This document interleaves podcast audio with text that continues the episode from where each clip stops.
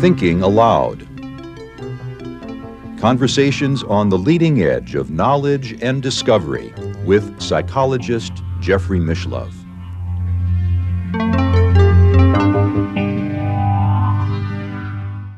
Hello and welcome. I'm Jeffrey Mishlove. Today we are going to discuss creation spirituality. My guest is Matthew Fox, whom I last interviewed over 30 years ago.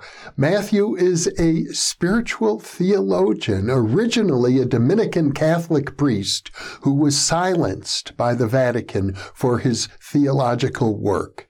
He eventually became an Episcopal priest and an activist for gender justice and eco justice.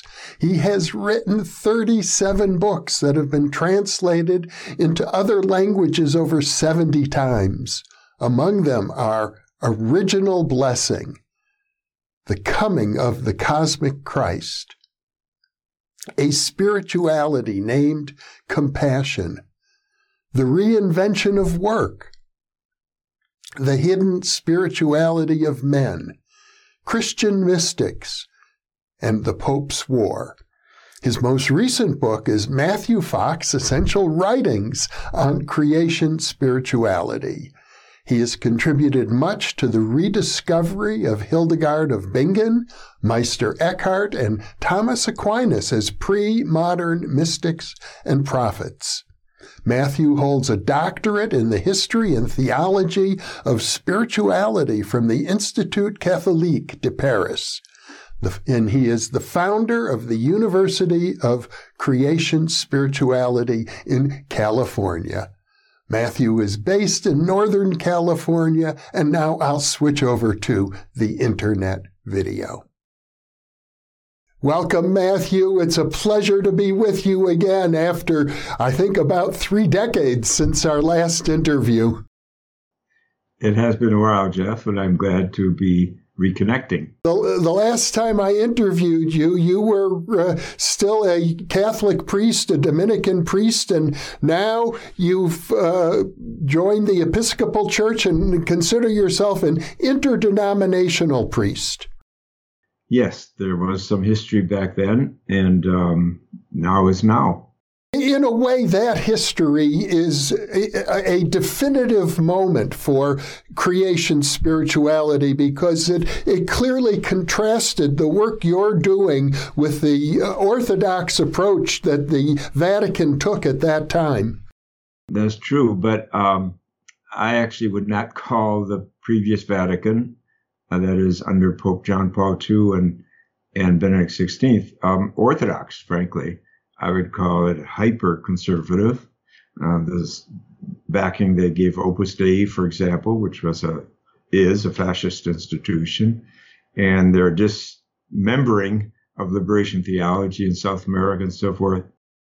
These were not um, high points in in Christian history by any means. So um, I think that tradition I've been recovering, including original blessing, is uh, far more orthodox in the sense of authentic to the to the tradition than um, what they were pushing. Um, uh, just one example would be Genesis one, the very first page of our Bible, uh, talks about the goodness of creation throughout. It's a whole cosmology, and and at the end, when humans come, it doesn't talk about sin and evil it says everything now is very good and very beautiful. The Hebrew word there can be translated beautiful. So that's the very first page of our Bible, and I don't know who tore it out of all these preachers' um, Bibles over the centuries. So I'm just bringing that back. So I propose that what I'm talking about is much more Jewish, much more biblical. And Jesus, as we know, never heard of original sin. No Jew has. So um, I think in many ways, the church has wandered off the um, the uh, Christ path in many um, circumstances over the centuries, and I, it's just part of my job to uh, try to get get it back, and not just me, all the other scholars and um, and thinkers, uh, I think, are headed in the direction I've been heading. But you are right; it is a milestone, I guess, my being evicted uh, for many, both inside and outside uh, the church. But that's how history rolls. You know, Matthew, uh, one of the things that we have in common is that we're both from Wisconsin, and I can still hear a, a trace of the Wisconsin accent uh, in you. And I know you're uh, born in Madison or grew up in Madison, which is where I did my undergraduate work. It was really a radical school. I, I was there in the 1960s, and uh, it was a, an era of incredible social ferment. And uh, I think you came of age at the same time and in the Midwest. Uh, there's something, I think, essentially Midwestern about your approach. And in, in a way, it's, although I haven't followed a, a path like yours, uh, I, I, think there are many similarities, and, and I consider it very mainstream Midwestern American in a way. well, um, you're right. I, I had forgotten that we had that in common, that we both grew up in Wisconsin and the University of Wisconsin in Madison, too. So, um, yeah, I think Wisconsin and the Midwest in general has these basic values about work and about um, the land. You know that we're, you know that we're.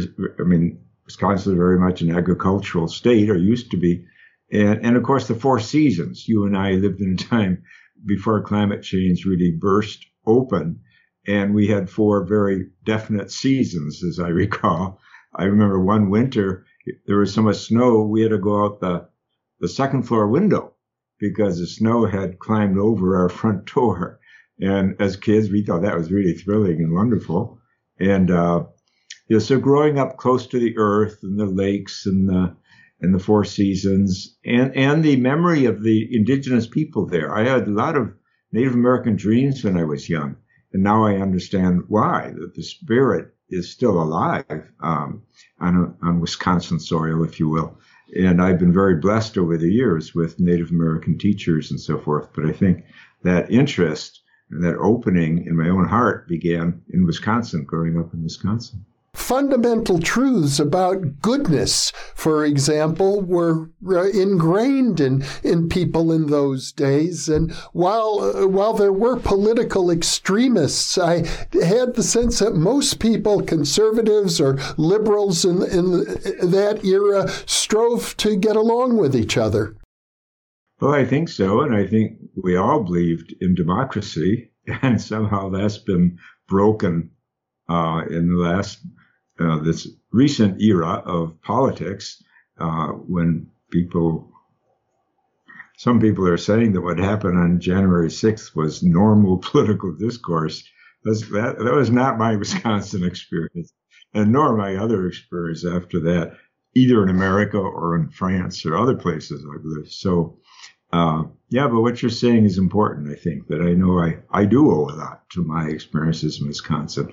And I went to public high school in Madison, and I so I encountered people of other traditions.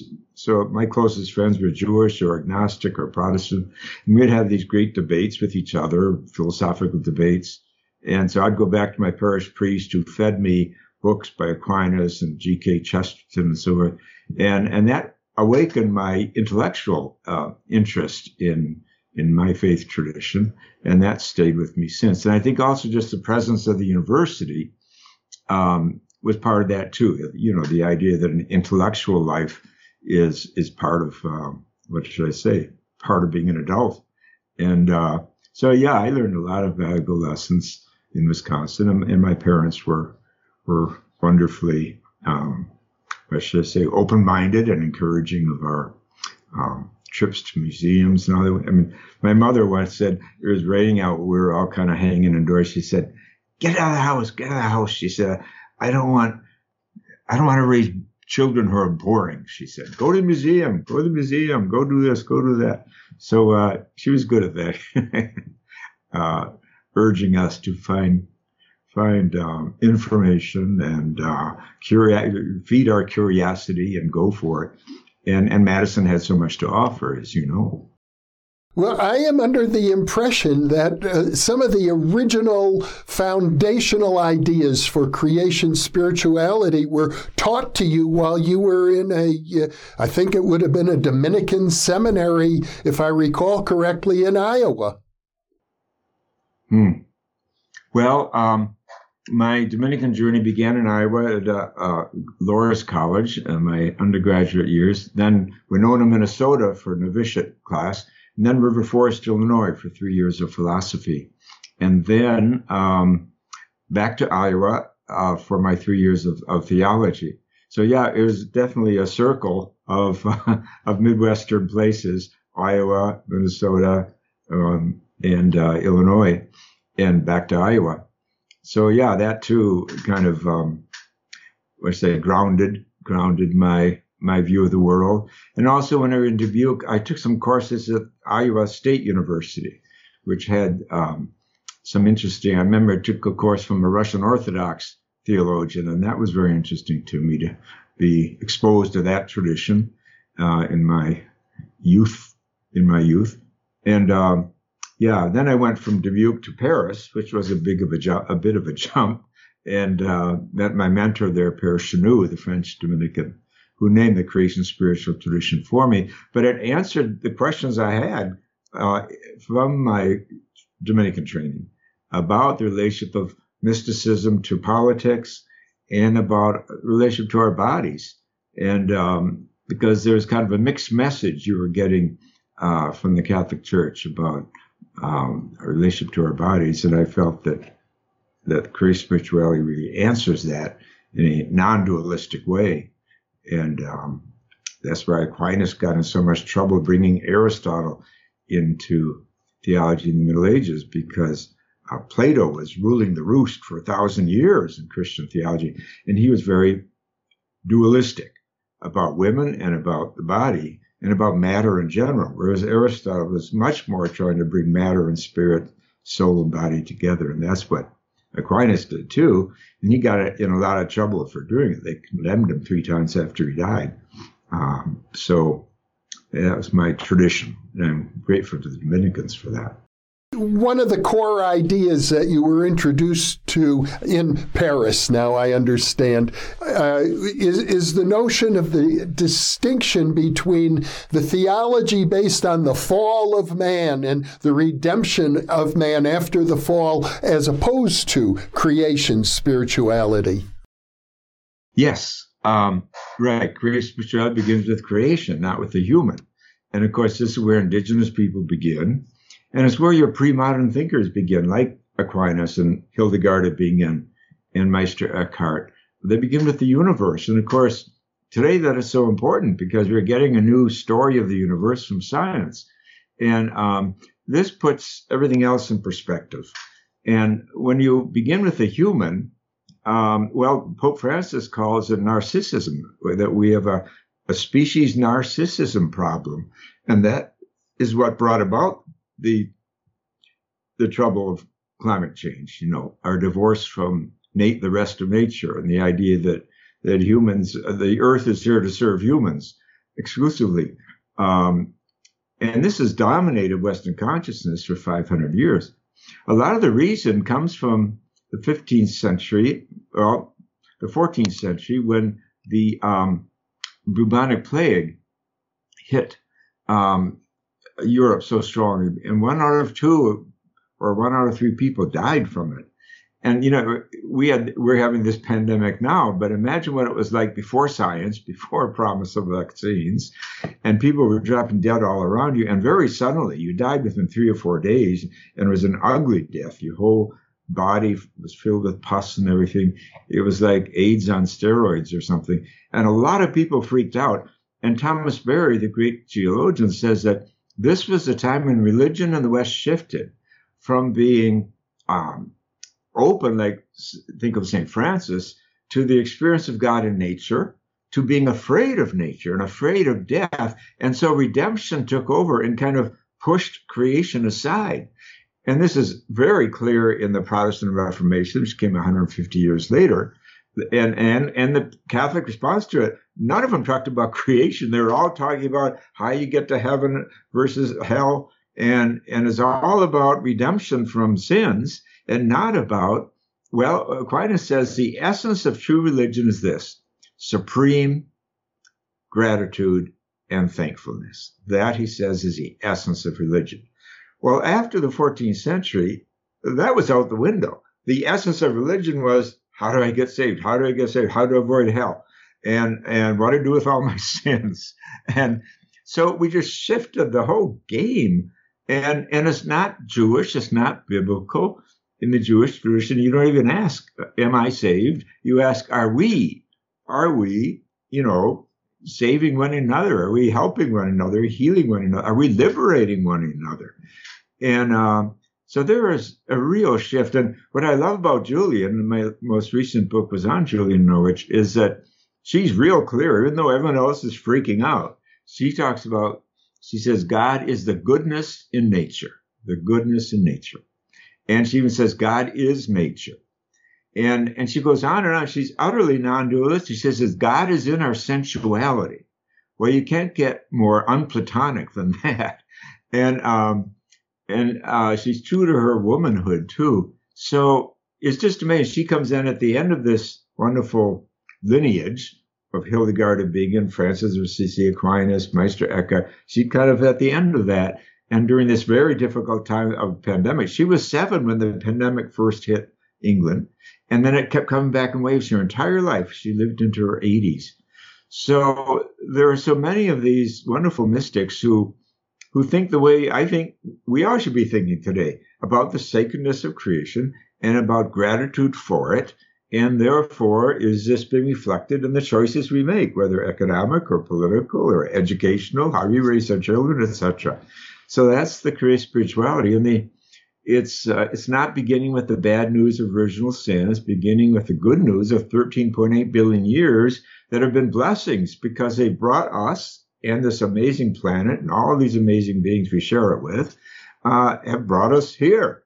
So why wouldn't we be excited and awestruck and grateful and even reverent for that? So that's the shift that that I think we need, and um, I'm so I'm so pleased that I've been able to be an instrument in trying to bring forward that lineage that's been buried and beaten up and accused of heresy. I mean, Aquinas was condemned, then they canonized him a saint. Eckhart was condemned, they haven't canonized him a saint. Julian was ignored, Julian was the first woman to write a book in English, and it wasn't published for 300 years. It's, it's a long time to wait for your first book review. And even when it did come out, they ignored her. And um, Hildegard of Bingen has been ignored for hundreds of years. Now, I started writing about her what, 25 years ago or so, but um, now they've canonized her a saint and made her a doctor of the church, which is great. But one asks, why was she ignored for 800 years uh, in mainstream Christianity? Well, because she was talking about these things and about, she was presenting a feminist view of the world, a woman's view of the world, and of divinity too. Like Julian talks about God as mother and develops it very thoroughly. And of course, that didn't happen again until the late 20th century. So Julian was 700 years ahead of, ahead of the church.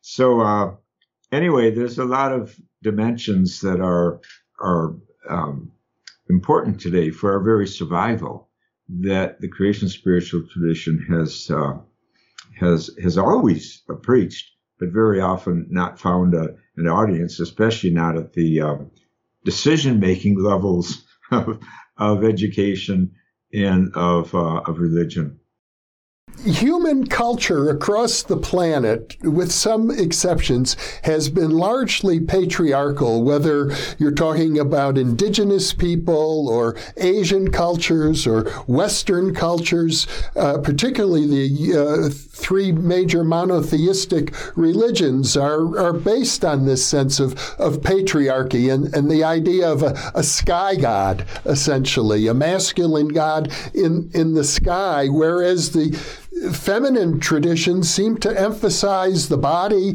and and the earth more. Well, that's that's true. Except I would disagree about the indigenous. Um, one scholar of indigenous religions defines it this way: Aboriginal mother love. Aboriginal mother love. So the indigenous, of course, have stayed in touch with Mother Earth. And Pachamama is one such title given from South American indigenous people. But but they've they've tried to bring together, you know, not always successfully, Father Sky and Mother Earth.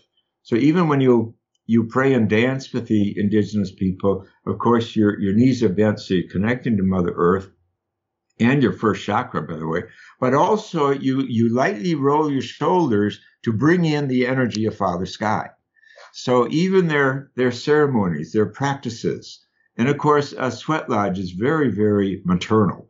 It's returning to the womb, really, in the dark as we were for nine months.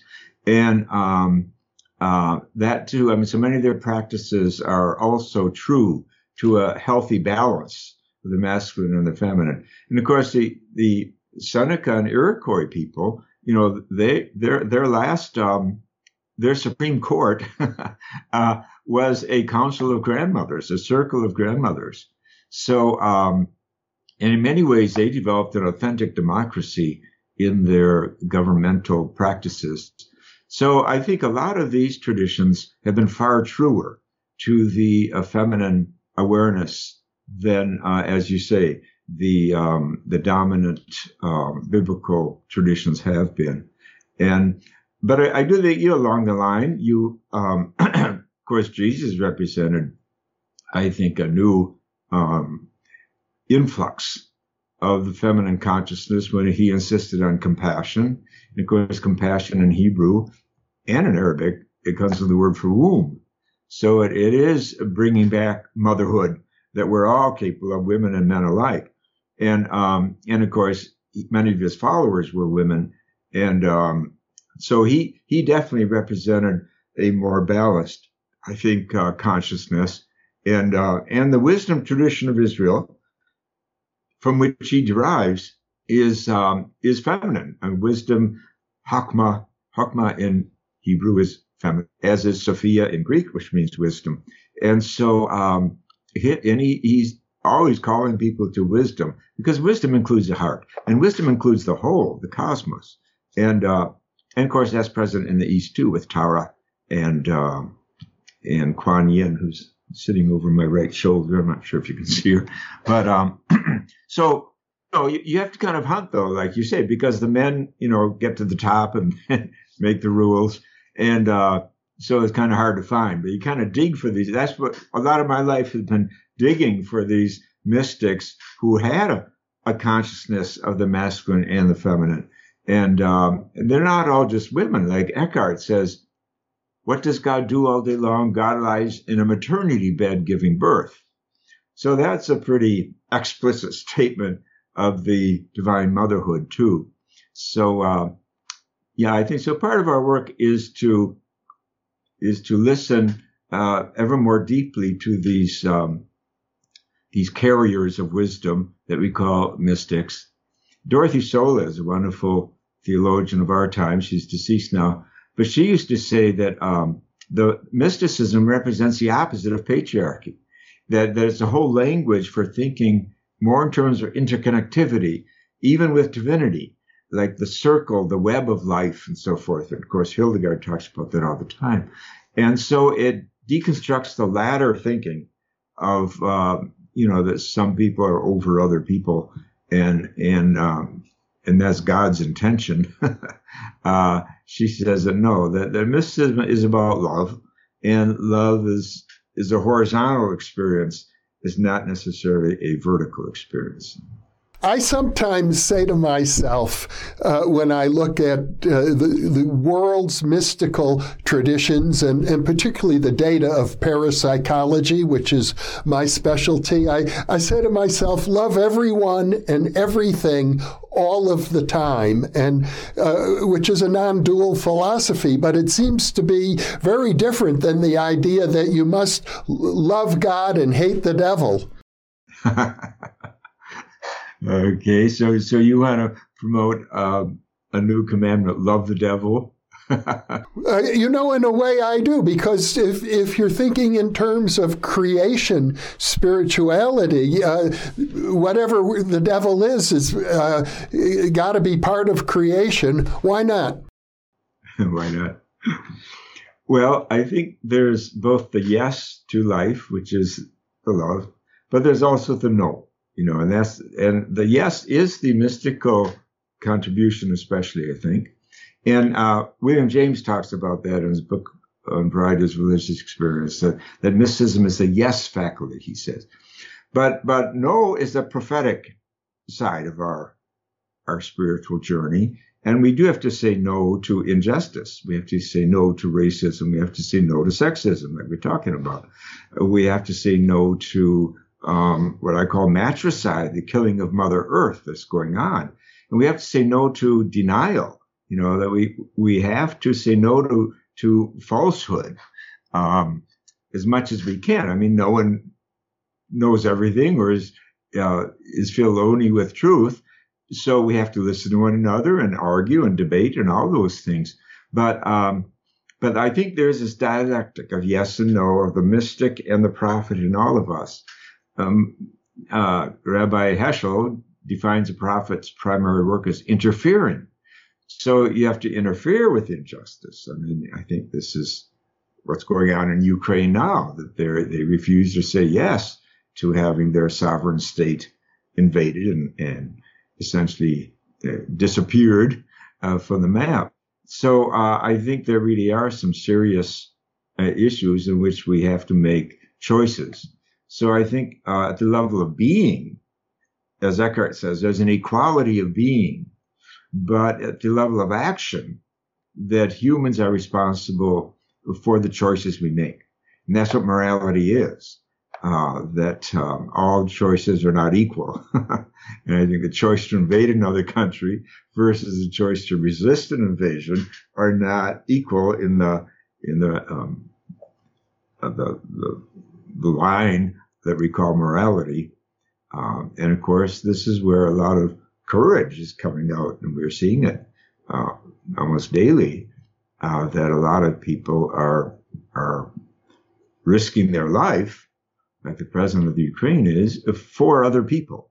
So it's um, it's an act of, of sacrifice and of love, um, and um, and I think we all grow up in that context of courage and compassion and justice, and we can look back to what Dr. King did, and what Gandhi did, and what Mandela did, and you know these great people who were capable of forgiveness and of converting uh, hostility to to love and um, and to justice. So these are the kind of people we honor, and um, and many more. And I think these are the kind of people we want to emulate, and that there is a difference between uh, the sacred and evil.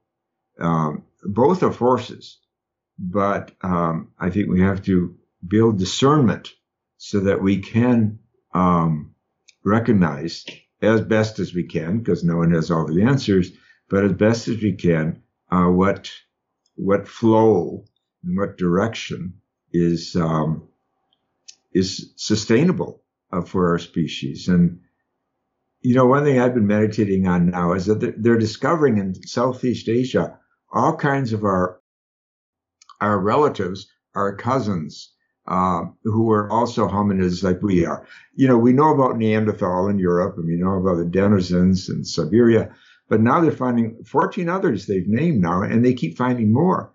But what's so interesting to me about these 14 or 16 cousins of ours is that they're all out of business. We're the last ones standing, Homo sapiens. And at the rate we're going, we're going out of business. Truly, what climate change can do to us and other species in terms of extinction is, is staring us in the face. Science says we have seven years left to change our ways. And um, so, and then of course the war, like in Ukraine and the threats of nuclear war that are, that are, are coming out.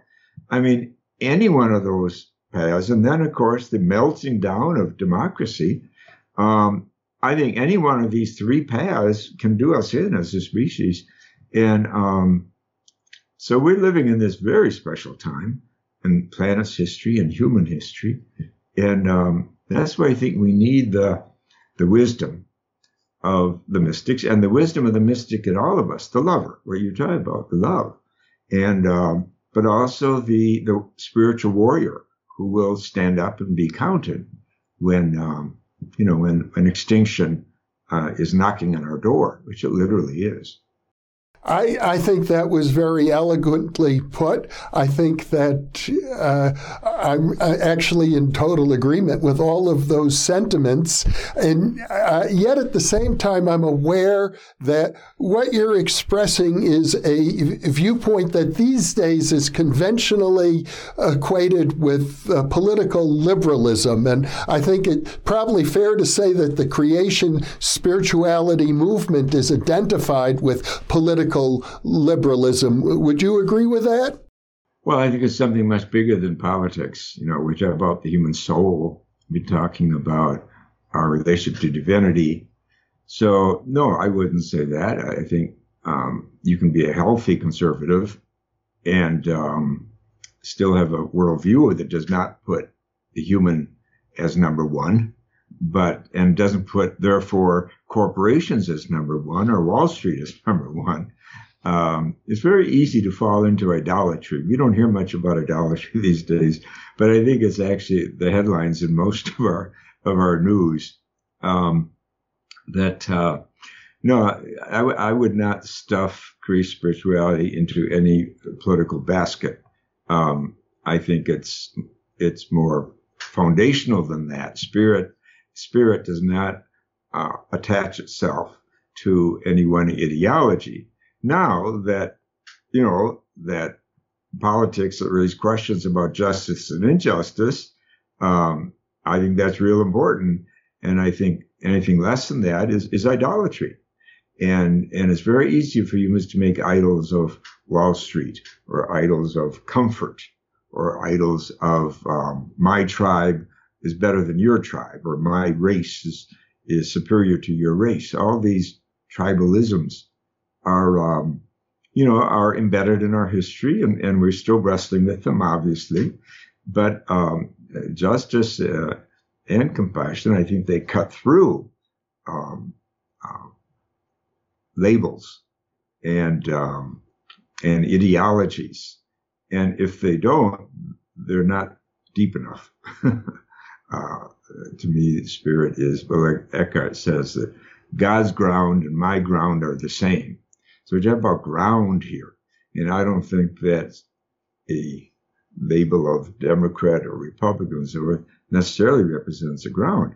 If if both are working in their best way for justice and healing and compassion, um, um, and that means taking on racism and sexism and adultism and and the rest, then then they're tapping into these roots into the ground. But very often politics is walking around at a superficial level, you know, like uh, Eckhart says, God is a great underground river that no one can dam up and no one can destroy. The whole idea of many wells into that river, and I talk about the in terms of religion, there's a Jewish well and a Buddhist well and a Muslim well and a, a Christian well and so forth. But we all go down some well. But the point is to get to the, that underground river, which is one. It's not uh, the wells. We shouldn't confuse the well with the river. And I think that's you could even apply that to politics too. That there are different wells, but are we um, are we diving down uh, deeply enough to find solutions to the real problems that that you know that our species has created and that we face today? Uh, that would be my, and that to me is what spirituality is. It's, it's, it's diving into that well. It's a great line from John of the Cross, a great mystic of the 16th century, who was also a very prophetic because he took on the Inquisition and he took on the corruption in his own uh, Carmelite order at the time, the corruption in, in the church in Spain. But his wonderful line, he says, launch out into the deep. Launch out into the deep. I love that invitation He's saying, don't stay on the shore. You know, life is too precious and too important to stay on the shore the whole time. You got to launch out into the deep. And of course, that word deep is a wonderful archetype, isn't it, for the unconscious, for uh, the depths of life, that, that, groundedness that Eckhart talks about, the ground. Uh, that's to me is what spirituality is. It's not staying at the surface of life. It's trying to live a deep a deep life, and um, and and and at the same time resisting those who want to just put it in some little box, silo, and put it over here and get it get it out of their hair. I mean, like they tried to get Jesus out of their hair. You know, that's what the crucifixion was about. The Roman Empire. This guy's too much. He's talking about another kingdom. We don't want that. And it's here. He's not about a kingdom after death. He's talking about a kingdom. He says it's here. You know, that was a bit much for the empire to take, and especially since the the emperor at the time was called Filius Dei, the Son of God. That's how they that's how they labeled um, Augustus. And uh, of course, the Christians picked up on that and said, "Well, you got your Son of God, we got this one." And uh, so, anyway, yeah, we have to be careful of being swallowed up by those with the power to to um, generate uh, political discourse, um, and especially when the political discourse in our lifetime, your and my lifetime, has turned so sour. You know, I, I think of the hate radio of Rush Limbaugh, and now we have hate television, and and now we have no wonder we have hate politics. You know, it's been going on for decades and as if it didn't matter. I had a friend once who drove across the country. I don't remember when he told me, it's maybe 15 years ago. And he said, um, every place you went, you could get Rush Limbaugh on the radio, but there are many places where you couldn't get NPR on the radio.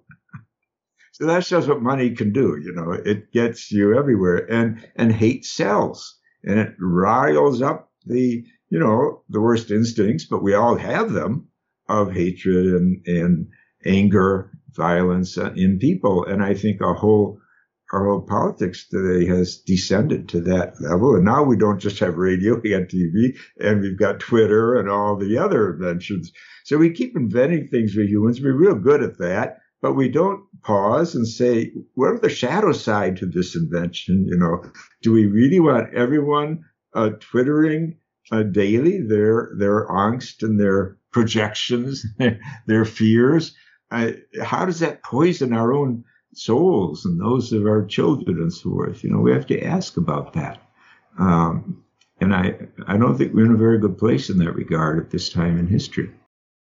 There is a religious movement that I sometimes think of as overlapping with creation spirituality in some senses. I'm talking about uh, what are sometimes called the traditionalist movement in religion, which, as I understand it, uh, recognizes the perennial philosophy that there are core truths that cut across all religions. And, and yet, at the same time, I get the impression that these people uh, are, are, not as open to the depths as, as you are. They seem to feel that uh, there's something evil or satanic about the depths, and, and they're very uh, wary of, of, these new movements and this uh, multicultural openness that you exhibit. Yes, that's that's true. Um, that fear kind of dominates, and really it comes down to a tribalism very often that we're right and everyone else is wrong. But that's, you know, you look at the, the diversity in creation and then the diversity on this planet. And um, there's a wonderful sentence from Thomas Aquinas, who's a declared saint and doctor of the church, 13th century. And he said, um, truth, whoever utters it, always comes from the Holy Spirit. That all truth is from the Holy Spirit. So if, if the indigenous people have found truth in their practices and in their beliefs, that comes from the Holy Spirit. And if Buddhists have done so, that comes from the Holy Spirit, etc. So the Holy Spirit is not labeled Catholic or Jewish or Protestant uh, or atheist. And therefore, we should be open to everybody and invite their wisdom to the table. I think that's one of the great signs of hope of our time that we talked about the women's movement, if you will, the return of the divine feminine, but also the fact that for the first time in real in human history, really, we have a banquet of all the world's spiritual um, traditions, and uh, there's ways to learn to meditate from all of them and so forth. The meditation for me is calming that reptilian brain, and if we don't calm calm the reptilian brain, we are doomed as a species. The reptilian brain has been dominating for long enough.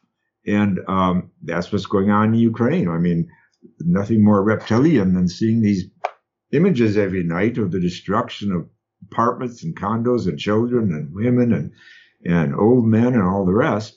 Um, that's the unleashing of the reptilian brain. We have to learn to tame that so that the mammal brain, which is our brain of compassion, as we alluded to earlier, and um, the motherhood of both women and men, that this can flourish. And this is not only what Jesus taught, the importance of compassion, Luke 6, be you compassionate, created with compassion, but the Buddha taught it, the Dalai Lama teaches it. He says, we can do away with all religion, but we can't do away with compassion. Compassion is my religion. Well, that's what Jesus was saying too, I think. And of course, Jesus got it from his Jewish ancestors for whom compassion was the secret name of God. And Jesus let the secret out of the bag. So, um, it's universal. Uh, Muhammad in the Quran, by far the most frequently invoked uh, adjective for Allah in the Quran is Allah, the compassionate one.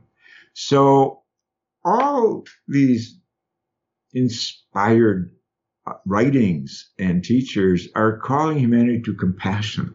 And therefore, that must mean one, we're capable of it, but two, but, but where is it? You know, where is it in history, etc.? Well, we've talked about a few examples, and it is there sometimes, and, and it's there now. Look at the Polish people are doing welcoming millions of of refugees who arrived practically overnight. You know, I mean, complete disruption of their daily lives, etc. So we are capable of compassion, and um, that's the good news. So I, I wrote a major book on this called One River, Many Wells, where I go through 17 themes or 18 themes that I think are common to all of humanity. And, um, and I show the wisdom from all these different traditions around each of these themes, whether it's the sacredness of creation or um, the role of meditation or the role of uh, life after death, how we talk about that, and um, but of joy and of justice and of spiritual warriorhood. Uh, so I think it's a special time to be living where we can call on one another's wisdom and not just be stuck in our particular silo. Uh, I think that's really important. So much bigger than our imaginations. I mean, let's give the spirit a chance here. I have heard religious traditionalists express many of the same sentiments that, that you've just echoed, uh, but I seem to recall in uh, one passage from your new book that you're concerned about the potential alignment of religious traditionalism with fascism. Yeah, it's not just potential; it's what happened in in, uh, in the Second World War. That um, uh, fascism became a new religion and um, took in a lot of religious believers, if you will, and religious structures. And, um, you know, the facts are that organized religion in Germany, for example, both Protestant and Catholic, did not, as a as a group, stand up against Nazism. There were individuals like Dietrich Bonhoeffer, a real saint, uh, Lutheran pastor, but they actually um, killed him for doing so, and they killed a lot of others, and they put people in concentration camps and so forth who stood up to to Hitler, and of course Franco in Spain, and um, Mussolini in Italy, um, and Hitler himself was a Catholic, and he was never excommunicated. So I sometimes ask, you know, what, does it take to get excommunicated around here? Uh, well, getting an abortion gets excommunicated apparently, or or cl- calling for women being ordained a priest gets excommunicated, but killing six million Jews and uh, starting a war that kills 42 million people, he never got excommunicated. Kind of kind of makes you wonder. So, you know, that's why conscience is so important and and integrity, and one has to keep one's own conscience and um, no one institution is um, what can I say is is always right. um, there's a difference between the, the kingdom of God that Jesus promised and the kingdom of God and church. They aren't the same thing. No theologian worthy of the name would, would confuse the two. But in practice, it can be confused and confusing. And um, so we always have to be alert for fascism. And fascism is a way of seeing the world uh, in which, um, well, uh, Susan Sontag defined it as institutional violence. Institutional violence. So it's kind of the blessing of violence in the institution's name. And that institution can be religious or it can be a nation state, uh, it can be um, a political party, and so forth. So every person has to keep their conscience alive and wet and um, alert, and that's part of spiritual warriorhood. Is you know the, the warrior has to be alert and awake and not uh, sleeping on the job and um, turning over one's responsibility to others entirely. Um, and I think that that's what fascism likes is to make all the the um, the decisions. And and of course Mussolini used to say, "Only I can fix it." And that attitude is found in all authoritarianism, whether it's from Brazil, the president of Brazil today, or the president of Hungary, or Putin, of course, or certain individuals in our country in America today are saying exactly those words straight from Mussolini's mouth. Only I can fix it. That's a very scary and dangerous uh, proposition. And uh, again, it, it, amounts to idolatry. Uh, it's turning an individual and his or her party or ideology into a god. And that's where cults begin and end. And uh, we're, you know, we're we're dangerously on paths like this around the world today, because because things are messy, and in a way you kind of envy a China or Russia where there's one guy making all the decisions. Granted, they're surrounded perhaps by others. I think the Chinese do a better job of that than the Russians do, but um, uh, you can make quicker decisions if if a a nation like China makes a decision to close all its coal plants, which it hasn't done yet, but to really try to move their huge uh, population into the direction of more green living and therefore saving the future, um, you know, is more efficient. And there's something, you know, kind of um, inviting about that. but you have to back up and ask, ah, but at what price? Because the same government can make a decision that one group of Muslims uh, need to be locked up and and so forth. So the minorities in those circumstances, um, you know, are are are bad can be very badly treated because they have no rights. So we have to kind of gather all this wisdom of our of our species over the centuries and learn from our previous mistakes and um, uh, and try to forge something that's um, well that's sustainable. I wish, for example, that all the nations would decide that the number one enemy, if you will, of all of our people is climate change. So let's stop all the wars and let's turn our defense departments into defending Mother Earth, who is, who, if she is defended well, will keep providing a healthy, a healthy life and a beautiful life for all of us and all the other beings. Why don't we decide on that? That we've outgrown war. War is an adolescent exercise, um, and um, we now have to be adults because we're facing our extinction. And I think a perfect, you know, we had this icon for decades, a wonderful one, and that was a picture of the Earth taken by the astronauts uh, who left the Earth. Great icon. But now we have one of Voyager 1, you know, who left our solar system, the first creation of human beings that has left our solar system and looked back and saw its journey. And what you see are dots of light. And then the scientists pointed arrow in this one dot of light, that's Earth.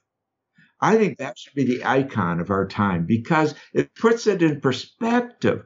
Earth is so special.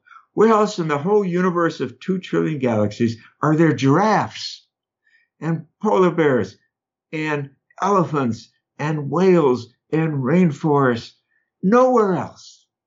So why don't we all celebrate that? And if your ideology is, is your favorite thing, bring that to the table.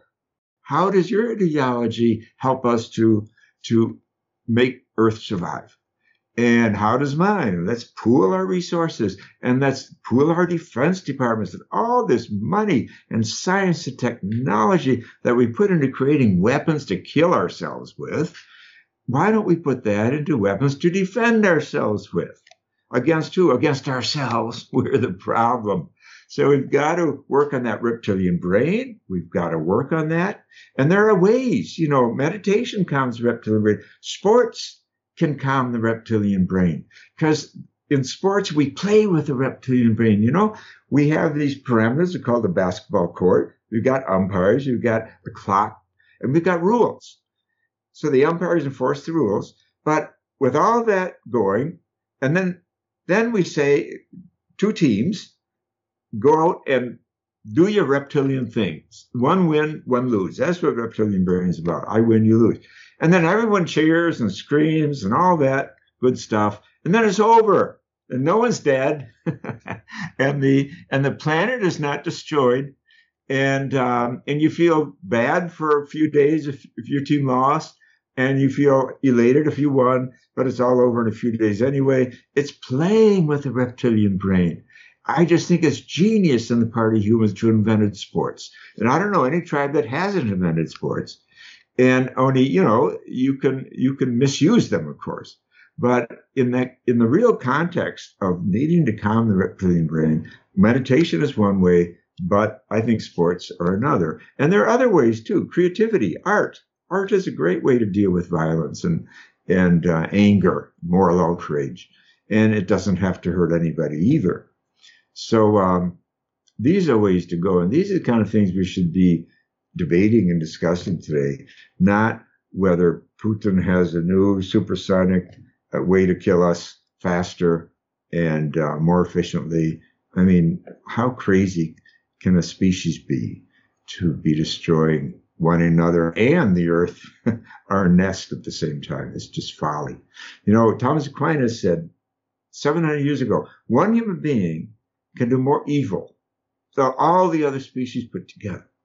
And this is 700 years before Stalin, Hitler, Pol Pot, or Putin. You know, how did he know that? Because he respected our intelligence and our creativity. He knew how wild it was, how wild it was. And it can be divinely beautiful and it can be demonically destructive. And that's where choice comes in. And and wait and growing up comes in. We have to get out of this adolescent stage of it's all about me it's all about me. It isn't. It's about us. And us means the whole universe and the whole earth and all the creatures yes and all of our species. That's the step we have to take from i to we what a wonderful message, Matthew. I'm so delighted to be able to share this with our viewers. It's a real pleasure to be with you again after so many decades. And I'm also very happy to let our viewers know that we're talking about doing something of a, a career retrospective series of discussions with you because I know there's so much more to say about Aquinas and about Hildegard and about Julian of Norwich and to share your passion for the great mystics of history. Thank you for your thoughtful questions. I've enjoyed this conversation very much.